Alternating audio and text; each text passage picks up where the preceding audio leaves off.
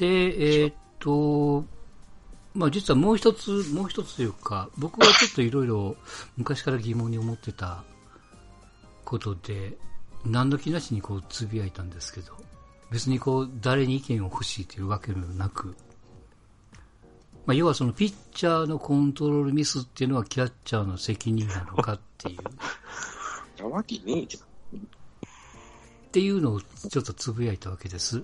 で、これあの、つぶやいた理由、別に公にしませんからあれですけども、まあまあ、阪神ヤクルト戦で、うん。えーっと、3連戦の初戦かな、うん。あの、ヤクルト村上にホームラン食らったんですよ。はい。はいはい。うんれましたねレフトレフトにね、バカーンとでっかいの。で、あれあの、真ん中低めに投げたボールをスコーンと持ってかれたんですけど、うん。えーっと、まあまあ、打たれたボールは結局4球目か5球目なんですけど、頭のあの配球は全然わかんないですけども、打たれる直前のボールがインコース低めに梅野が構えたら、えー青柳君がコントロールミスで真ん中低めに投げて、それをファールされたと。うん。で、最終的に打たれたボールは、えーアウトコース低めに村上が左バッターボックスで、村上から見て左、えーと、アウトコース低めに要求したボールがインコ、えー真ん中低めにボールがいっちゃって、それをホームラン食らったわけです。うんで、村上さんのあのコース別の打率っていうのが出てまして、うん。うん。はい。まあ、低めに限ると、まあ極端に言うと、インコース低め、アウトコース低めが、えー、打率が2割弱で、真ん中低めが4割みたいな、そんなイメージですよ。うん。うん。だから投げちゃいかんコースなんです、とりあえずね。うん。それはホームラン打たれる前の数字ですから。うん。で、そこに真ん中にボールがいっちゃって、それをホームラン食らった。まあ、結果的にそれが、まあ、決勝点というか、まあ、2点差で負けちゃったんで、まあ、こういう場合ってどっちの責任なんかなと思って、ピッチャーでしまあ、それをこう、ポッとこう、つぶやいたらですね、まあ、あの、誠意のある方が回答いただきまして、別にあの質問も何もなかったんですが、ょ。はい。いやいやいやいや、キャッチャーの責任って別に100でもなければ0でもないですよと。うん。まあまあ、むもうちょっとアバウトですけども、まあ、行ったり来たり、3、7の間を行ったり来たりかいなと。当然投げミスもあるし、えーその配球の組み立てのミスもあるしと。だからまあ、えー整理をすれば、バッテリー両方のミスだと。うん。まあ、いう回答を頂戴したんで、まあまあ、それも一理かなと。でもその。でもバッテリー両方のミスとすると、キャッチャーの配球にはもう一つも文句は言えんようになりますよと。うん。ちゅうかさ、うん。あの、そういうバッターいるんですよね。得意コースと不得意コースが近いってバッターはね。うん、でもそこを投げないとはい。抑えれないっていうのは、そういう配球は当然するわけで、うん。例えば、だからその、真ん中に入れないように、その、うん。まあ、いろんな工夫はあるんやるけど、うん。でもそこを、その真ん中低めが得意なバッターがインコース低めから、なんとかな、真ん中からインコースに曲がる球を持ってたらう、ん。一番いいわけですね。うん。あの、なんていうかな、餌巻いてぽ食いついてきたら、ポテッだそれを狙ってたんなら、梅野はもう、それはもう青柳が100対、10対0で悪いです。うんだからその、そこを、キャッチャーって、まあ、言い換えれば、キャッチャーの言った通りだったらパーフェクトピッチングなんですよ。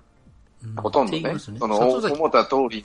そう、里崎はよく言うんですよ。うんキャッチャーの言うた、ただまあ、その配球の組み立てとかなんとかかんとかって考えれば、なかなか難しいけど、うんその狙狙われてるとか狙われてないっていうのもあるけどね、うんそのコントロールミスで打たれたっていうのはもう明らかにピッチャーだよね。だってピッチャーも知ってるわけやから、そこ掘ったら打たれると。うんもちろんね。だから、そこ掘ったらあかんと思って投げたら、プロっていうのは、投げたらあかんところに投げてしまうのはコントロールミスなんでね。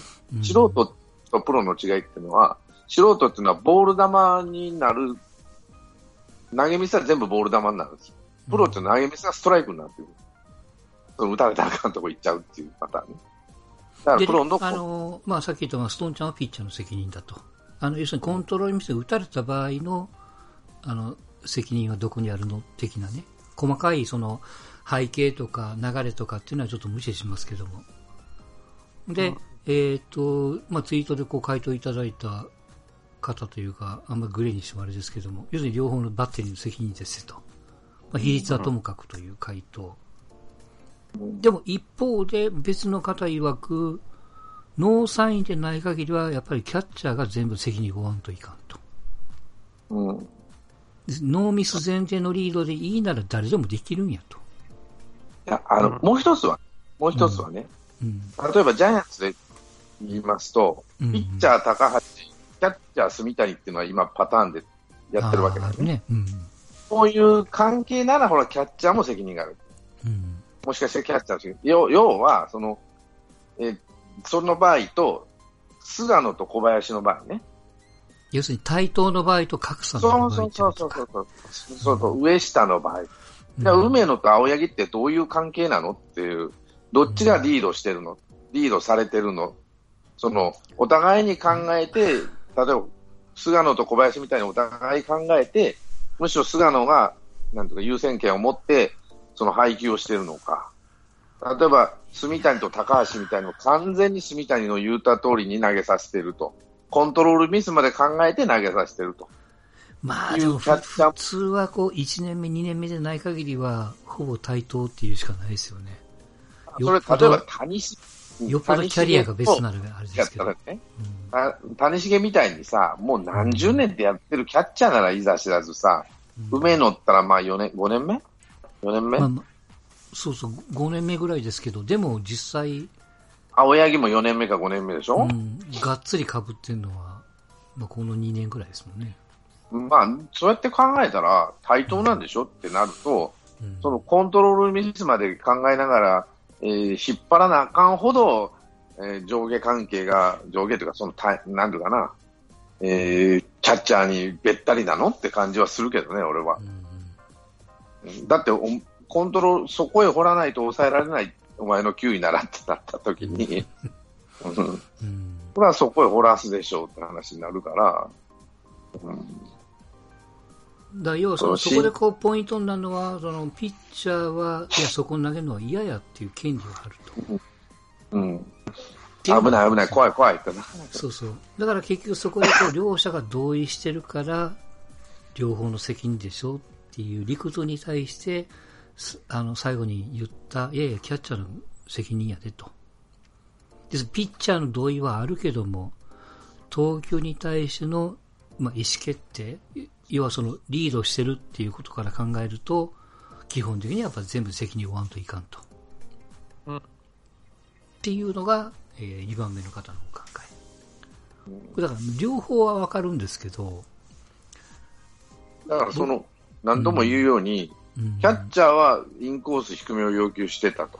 うんで、青柳もインコース低めを掘ろうと思ったわけでしょ、うんオッケー。同意同意があったからね。うん。同意して、同意してたっていうか、その、じゃあ決めたんは、うん。お互いに決めたと。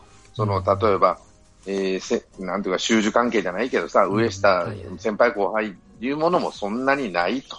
うん。どちらかというと、まあ、お互いの信頼関係で、はいはい。青柳やったらここコントロールミスしないやろと。まずね、うん。もう考えるし、うん青柳も自信持って投げたと。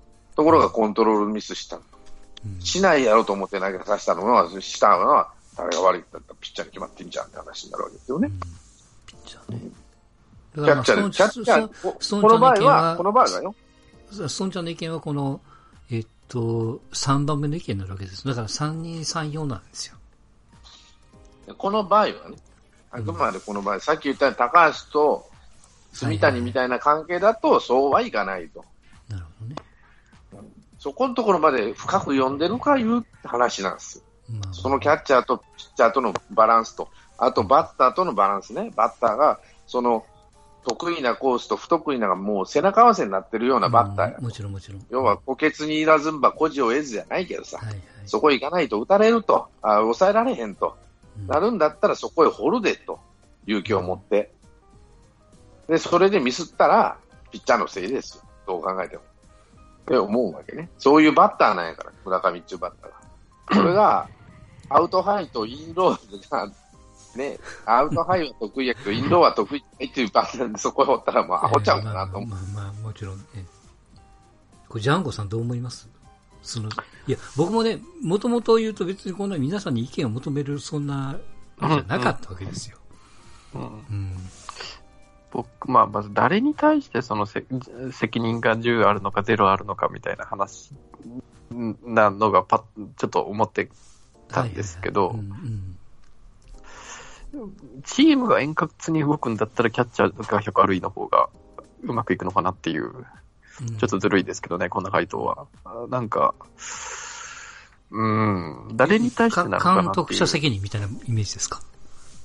うん、なんかこう、キャッチャ担ーが、当のミスまあは課長のミスみたいうん、女房みたいなことを言われるじゃないですか。うんっていう関係性とか、こう、大黒柱的な、まあ、大黒柱的なとこを考えると、キャッチャーが私のミスですって言った方がチームとしては円滑にいくのかなっていう。な。だから、誰に対して10なのか100なのかっていう。ところで、こう、対外的に見せるとかっていうことだったら、キャッチャーが悪いって形にしてた方が、なんかね、ピッチャーとの関係とか、もろもろうまくいくんじゃないかなっていううん気がしたかなっていう、ねちょっとよくわかんない回答しか。まあ、その、うん、キャッチャーの信頼度にけどな。いや、うん。僕、昔だったら、昔だったら、いやもうキャッチャーの責任やっても言い切ってるはずなんですよ。うん。あの、さっき言ったあの、いろんなミスも想定しながらの配球なんで、いや、素人の考えの配球ですよ。プロじゃないからわかんないですけども。でそれでこう結果が悪ければキャッチャーは責任を負わんといかんと。って思ってるんですけども、でも、まあもうこの2年ぐらいかな、わけわかんなくなって、さっき言ったその、完璧に組み立てた後、もうインローで決まりっていうところで、なんでコントロールミスで真ん中に行くんやと。これを打たれてキャッチャーの責任って言ってやるのは不憫やなっていうか。で、そうなると、もう責任の所在地がよくわかんないんですよね。でも両方の責任となると、だったら、20勝投手のおかげは、半分はキャッチャーのおかげってことになるから、一緒に評価していらんといかんやっていう気持ちにもなるし、なんかいいとこはピッチャーに取られ、悪いところはキャッチャーが攻められみたいな。まあまあそういうポジションなのかもわかりませんけど、うん。でもい、でもそれを打ち崩すぐらいの理由とか、その辺もないんですよ。雰囲気でしかないから。うん。だからやっぱ結局この辺はなんかプロに聞かんといかんのかなってちょっとやっぱ思ってるんですよね。あと、まあ、新人キャッチャーとベテランピッチまあ、ャーっていうのは、例えば、えーと。工藤と、誰だっけ、城島みたいにさ、城島がさ、もう、それおかしいやろ、お前って言っても工藤投げてパカーンと打たれた。それは明らかにキャッチャー悪いよな、と。うん。ああいう場合はね。まあ、あんな露骨にはやらないと思うけどう、ん。やっぱりそういうプロ同士、プロなんで、例えば高校生とかだったら話は別なんだと思うけど、うんプロなんでやっぱりある程度は、ピッチャーのコントロールを信用してね、あ、大体ここには投げれるやろと。うん。ね、全く全然バラ、点でバラバラのピッチャーじゃなくって、まあ大体まとまっとるよっていうピッチャーなら、それと青柳、でも青柳のコントロールを信用しちゃったっていうのはどうかなと思うところは、だけにしもあらずだけどね。でね、ま、まさにそうなんですけど、これだから、イン、真ん中低めに投げて打ち取れるパターンもあるわけじゃないですか。うんたまたま。打ち損じもあれば、いや、まさかここに投げてくると思わなかったから見逃したとか、結果オーライみたいな場合も出てくるからね。結果的には。たまたま今回は打たれたけども、い結果オーライのパターンになったらじゃあどっちが悪いのっていうのも、そうなると分かんないから、今の私はだからもうキャッチャーの配球、その文句言えないんですよ。分かんないんですよ。こうなったから打たれたっていうのを、昔は平気で言ってましたけど、インコースばっかり攻めてるからやとか、外中心にやるからやとかって、うんわけのわかんまんも言ってましたけど、それがようようになったんですよね。なだからその、その日の調子とか、ね、うん例えば荒れてるとか荒れてないとかさ、そうそう、ばらつきもそうだし、150キロのインドでもその日はたまたま145しか出なかったから打たれた場合もあるわけじゃないですか。そうすると出し入れで勝負してな、なんとかなってくると、うんそいつにコントロールがあるとかないとかになって、球は走らんわ、コントロールはないやったら、それはもうどう考えて、何がそうやったって打たれるで、こいつ。ってなったら、キャッチャーの責任ではない。で、まあよく、あのー、里崎なんか言うけどね、どうせ中にやっと、本当そうこいつをと。なんかね、本当どんどんこう考えれば考えるほど分かんないんですよ。まあ、で負け試合ですよね。そう、そういうことがあったんで、あの、う申し訳ないです。その自分の覚書きもそうでしたけども、こういう疑問を感じたからそこにメモっとこうと思ってツイートしたら、返していただいたんでね、はい。ありがたかったですが。はい。別にこんなあのテーマは何も考えれずに、こう、ちょっとだけこう、うちうちで盛り上がったんでお話をしましたが、まあ、この件についてもちょっとね、意見があれば教えていただきたいですけどもね。はい。まあ、その立場ないから分かんないかなっていうのが、あれですよね。それは難しいですよ。うん。特にね。キャッチャーはまあでも。よ、よう怒られてるキャッチャーが名キャッチャーになってるのかなどうなんだろうな。そうそうね。うん、それもあるんですよね。まあだからキャッチャ怒られてるー、ね。うん。怒られてるか、名キャッチャーってやっぱ勝ってるチームのキャッチャーじゃないと名キャッチャーになれんわね。その、例えば、どういいのかな。いや、そうなんですよ。ベースがそうなんですよ。結局、けうんチームとして結果が出てるから、あの、名キャッチャーって言われるわけじゃないですか。だって、平成に入っての名キャッチャーって古田、城島、矢野、阿部、えー、誰だろうな、谷繁。谷繁。ここ全部優勝3回以上しとるからね。この辺が、例えばその、えっ、と、万年最下位のチームにずっとおったら、そんなこと多分言われないでしょ。よっぽどマニアックじゃ最ない限りは。下位で言ったら、例えばさ、そうやな。だから、最下位のチームってキャッチャーが安定しないんだよね。そういう名キャッチャーが出てないというか、最下位というか、あんまり強くないチームは。うん。なんかでもね、ちょっと講習でテーマでいろいろ聞きたいのはあるんですけど、その、よくあるじゃないですか、そのピッチャーに合わせて、えー、要はその小林、菅野、で、うん今なら野上、住谷みたいな。うん。あれはまあ原さんが考えてるんやけどね、うん原さんが宮本と、うん、宮本と原が、まあ原が承認してるというか、そういうふうに考えさせたっていうのもあるんだろうけど、相性っていうのね、やっちゃった、ね。いやいやいや、もうキャッチャーはだからどっちか一本でいいみたいな人もいるわけじゃないですか。うん。うん、でもあのやり方ね、あのやり方で成功してるのは藤田さんなんですよ。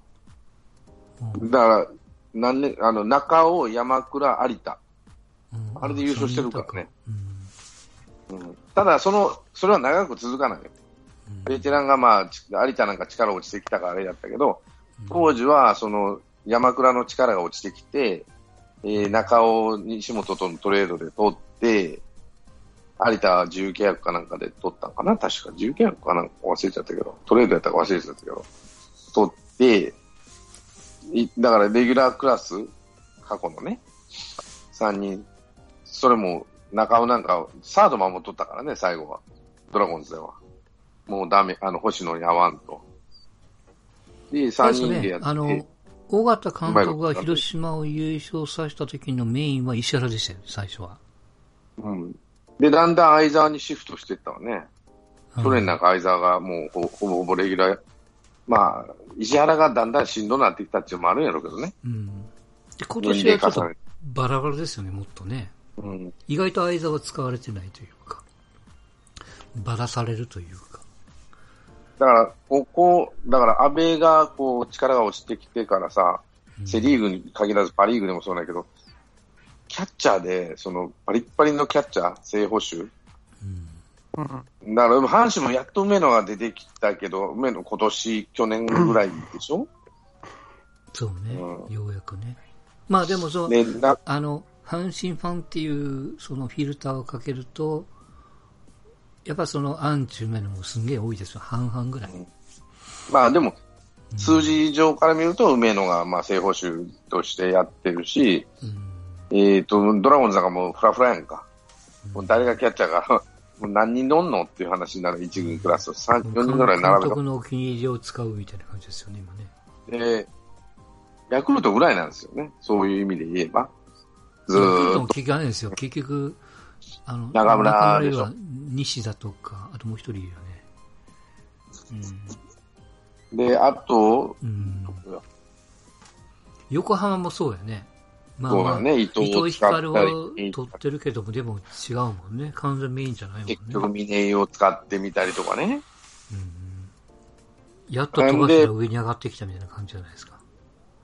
で、あ、飛ばしのそのまま使うんかなと思ったらやっぱ違ったしね、伊藤光わざわざ取りに行ったりとか。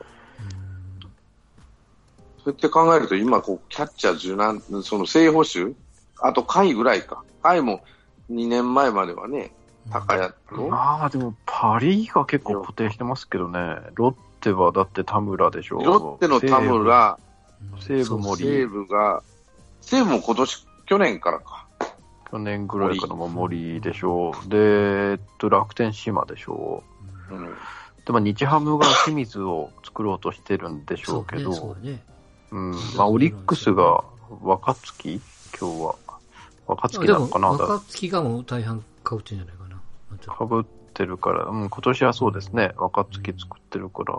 なんか、パリーグは比較的我慢して作ってるのかどうなのかわかんないですけどね。うん。これまたやっぱあの我慢できるできないっていうのは、その、どうしても勝たなあかんのと、そういうのと絡んでくんじゃねえの？いや、まあ、それもそうだし、でも田村はいいキャッチャーって言われないのはやっぱ勝てないからかな。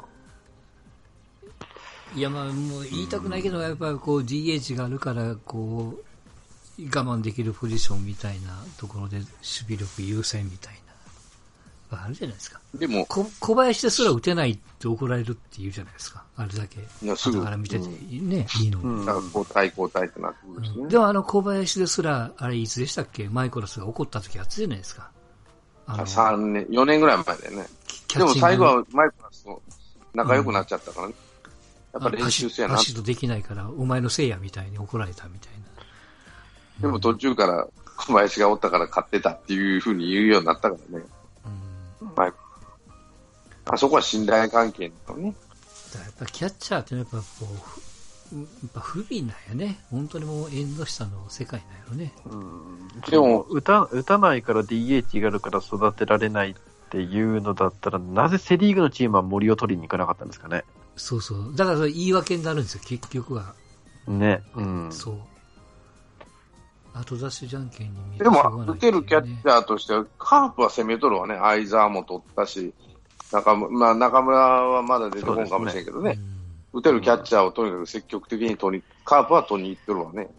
うんまあまあ、そ中村の場合は地元っていうわけもあるかもしれんけど。その相沢さんが FA 権を取った途端に、まあ別にあの、メインの記事じゃないですけども、したね。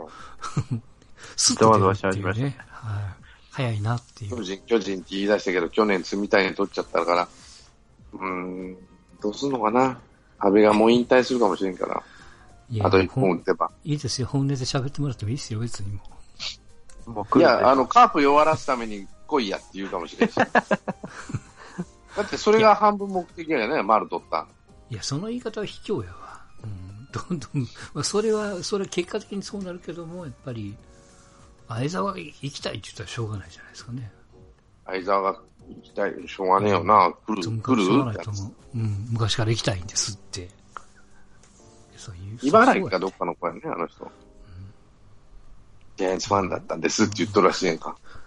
来年楽しみやなっていうね。うんでも、まあ、どっちにしてもちょっとその、キャッチャーをちょっと何かしら絞ってね、また、いろいろこう、意見を聞かせてくださいよ、と思ってます。はい。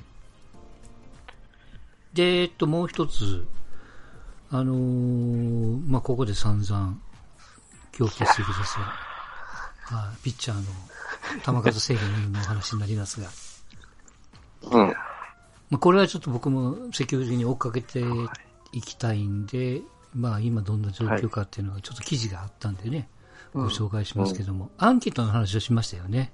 確か。あのー、新潟の高野連でしたっけ？ああ、はい。加盟校にこう、き聞いたと。うん。で、えー、ちょっとパーセンテージはともかく、えー、部員さん、こう、えーっと、野球部の部員さん、総勢1500人ぐらいと、それに加えて指導者と、えーアンケートを取ったと。そうすると、えーっと、200人ぐらいが賛成と。球数制限についてね。で、1300人ぐらいが反対だと。うん。指導し指導200者対1300。うん200対1300、そんなイメージです。はい指導者では、えっ、と、20対100ぐらい。20が賛成、100が反対。どちらとも言えないっていうのが何人かいたっていうところでまあ理由としては、賛成は、えーそういう球数を制限することによって、今まで出れなかった選手が出れるっていう、出場機会が増えますよっていうのが理由の一つ。全部ではないですけど。うん。反対意見のメインは、いやいや、その部員は完全燃焼したいんだと。ね燃え尽きたいんだっていうところですよね。うん。まあそういう意見が上がりましたと。えー賛成と答えた、えーとある監督さんは、監督さん自身がプレイヤー、高校生かな？学生、大学生かわかりませんけど、選手時代に肘を痛めてピッチャーから野手に変わりましたと。うん。うん。で、そういうその、えーまあ、トラブルがあるんで、そういうきっかけで野球をやめる子もいるから、できたら長い間野球を続けてほしいから、そういう制約を設けざるを得ないんじゃないのっていう理由を言われてる方がいたりだとか、うん。反対と言われてるこの監督さんなんかは、やっぱり、あの、要するに長く相手に投げさせて交代を待つ、とんでもない作戦が出てくるから、うん。それで野球が変わるのは、あの、本望じゃないでしょうと。うん。それに加えてやっぱ選手が少ない公立校は当然厳しくなりますよ。うん。大会の日程の工夫なんか、球数制限以外にやることは他にあるから、そっちを優先すべきじゃないのっていう方もいらっしゃると。うん。実際にプレイヤー的には、ピッチャーの一人は、100球終わったから変われっていうのは、やっぱ悔いが残るからとうん。話されてるということですよね。うん意外とこう、ピッチャーの方が反対だっていう率が高いという、うん。予想通りやね。自分の考えていることですかね。うん。はい。まあまあ、そんな、えっ、と、意見を言われてますけども、うんこれで、えーこの4月の末に、あの、まあ、新潟の高野連がきっかけで、えーまあまあ、えっ、と、全体の高野連さんが、まあまあ、ちょっと待ってよと。日本高野連っていうんですかね。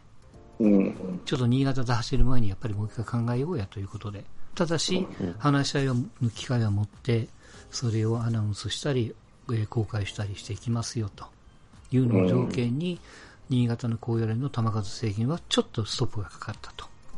うん。ここまでは話したと思うんですよ。うん。うん。で、この初会合の結果ですね。うん。はい。えーっと、まず新潟の高野連の会長さん。うん。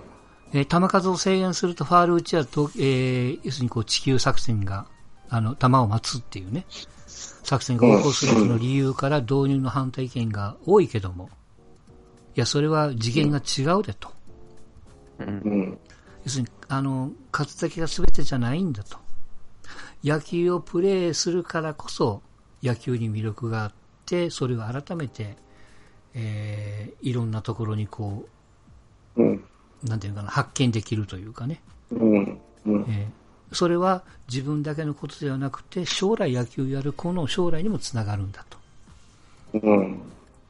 なんで、えー一生涯にわたって野球をいかに楽しめるかっていう環境づくりと、選手に対しても育成方法をやっぱりこれから熟考しないといけないねという考えを持ってますよという。うん。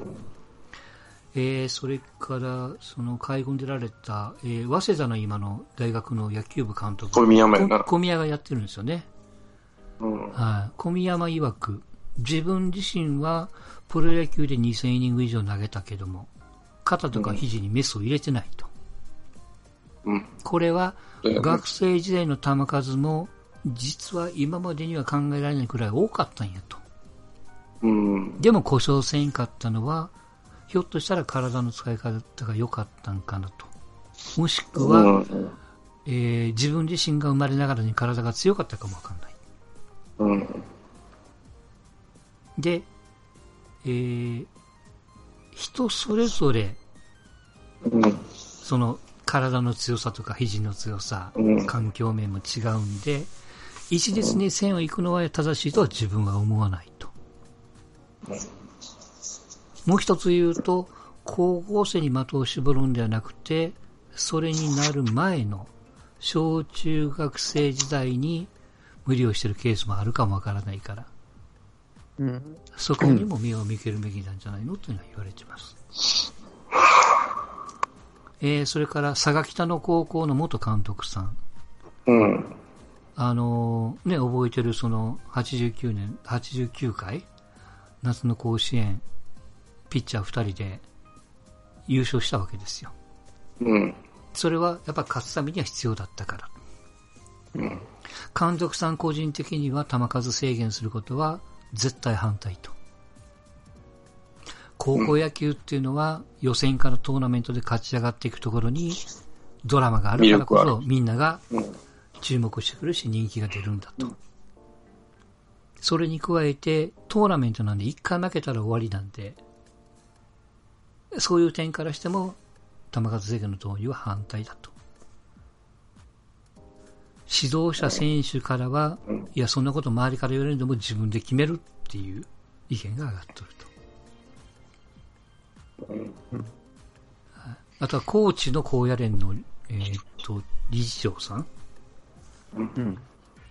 えーっと、まあ、母音が20人以下のチームが実は高知県とは全体の4分の1なんやと。おー。それは厳しいね。うん。えー、春の大会では、加盟の半分が20人以下なんやと。うん。それを踏まえると1年生おらんからね。うん。それを踏まえると、球数制限するっていうのは、もう命取りというか、部員がこれほど少ないチームが多い環境下においては、野球すらできる環境にはなくなるんで、非常に厳しいという、か話ですよね。で、えー、あとすっ飛ばしますけども、えー日本ソフトボール協会の副会長さん、宇津木さん。ああ。え、レイカちゃんの方？宇津木妙子さんの方ね。早子さん。昔の監督さんの方ですよね。はいはい。はいはい。選手の意識が変わって昔のやり方が正しいと信じる時代は終わったんやと。えー、選手が求める環境づくり、コーチングの仕方を遅まきながら指導者が学ぶべき時代なんだと。勝つことを目指すことは必要だけども、えー選手がスポーツができる、もしくはスポーツを楽しむことを、えーメインに置くと、それをいかに周りが環境を整えてやるかっていうことがやっぱり必要だと。うん。当然球数制限については個人差があるけども、練習試合と公式戦とは力の入り方が全然違うんやと。うん。その辺データ取りをもっともっとしていかないといけないんじゃないのと。で、選手のことを一番に考えるけども、やっぱそれを、えー支えている保護者の理解も求めていかないといけないと。あとは、あの、軟式の、えー野球競技部門専門委員長っていうね、方。中学軟式の障害は確実に増えていますと。実際のところ、昔に比べるとね。ただし、えー選手の構成員っていうか、部員数がどんどん減ってってるんで、うん。現状はチームの構成上、1、2年生から試合に出ることがほとんどだと。うーん。で、法律はそうかもしれない。うん、中学生っていう点を捉えても、1年と3年ではもう全然体格差、フィジカルにはで然っかい差があるから、あの、いろんなまあ制約、制限を作るにしても、より低学年になればなるほど負担が大きいということをまあ言われてる。それから、えー個々の病院関係の方ですよね。一試合あたりの投球の制限をすることは世間的にインパクトがでかいかもしれないが、えーそれ以上に連投を含めて短期間にたくさん投げることがないような仕組み、えー仕組み作り、要するにこの試合の感覚ですよね。うん。それを作った方が障害予防には好影響が与えられるんじゃなかろうかとはい。いうお話。うんえー弁護士さん。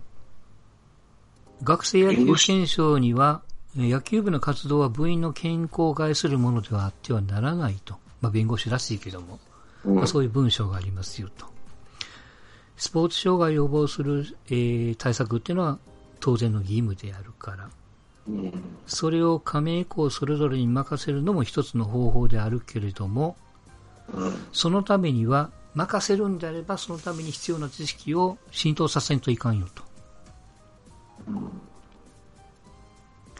正解がわからない問題ではあるけども、ルール変更をするならば、今プレーしている選手や指導者への理解を作ることは、えー必要不可欠と言われております。だからまあ、まあ、他もろもろはありますけれども、うんえーっと、まあ、こうやってこう、本音が出てくるわけですよね。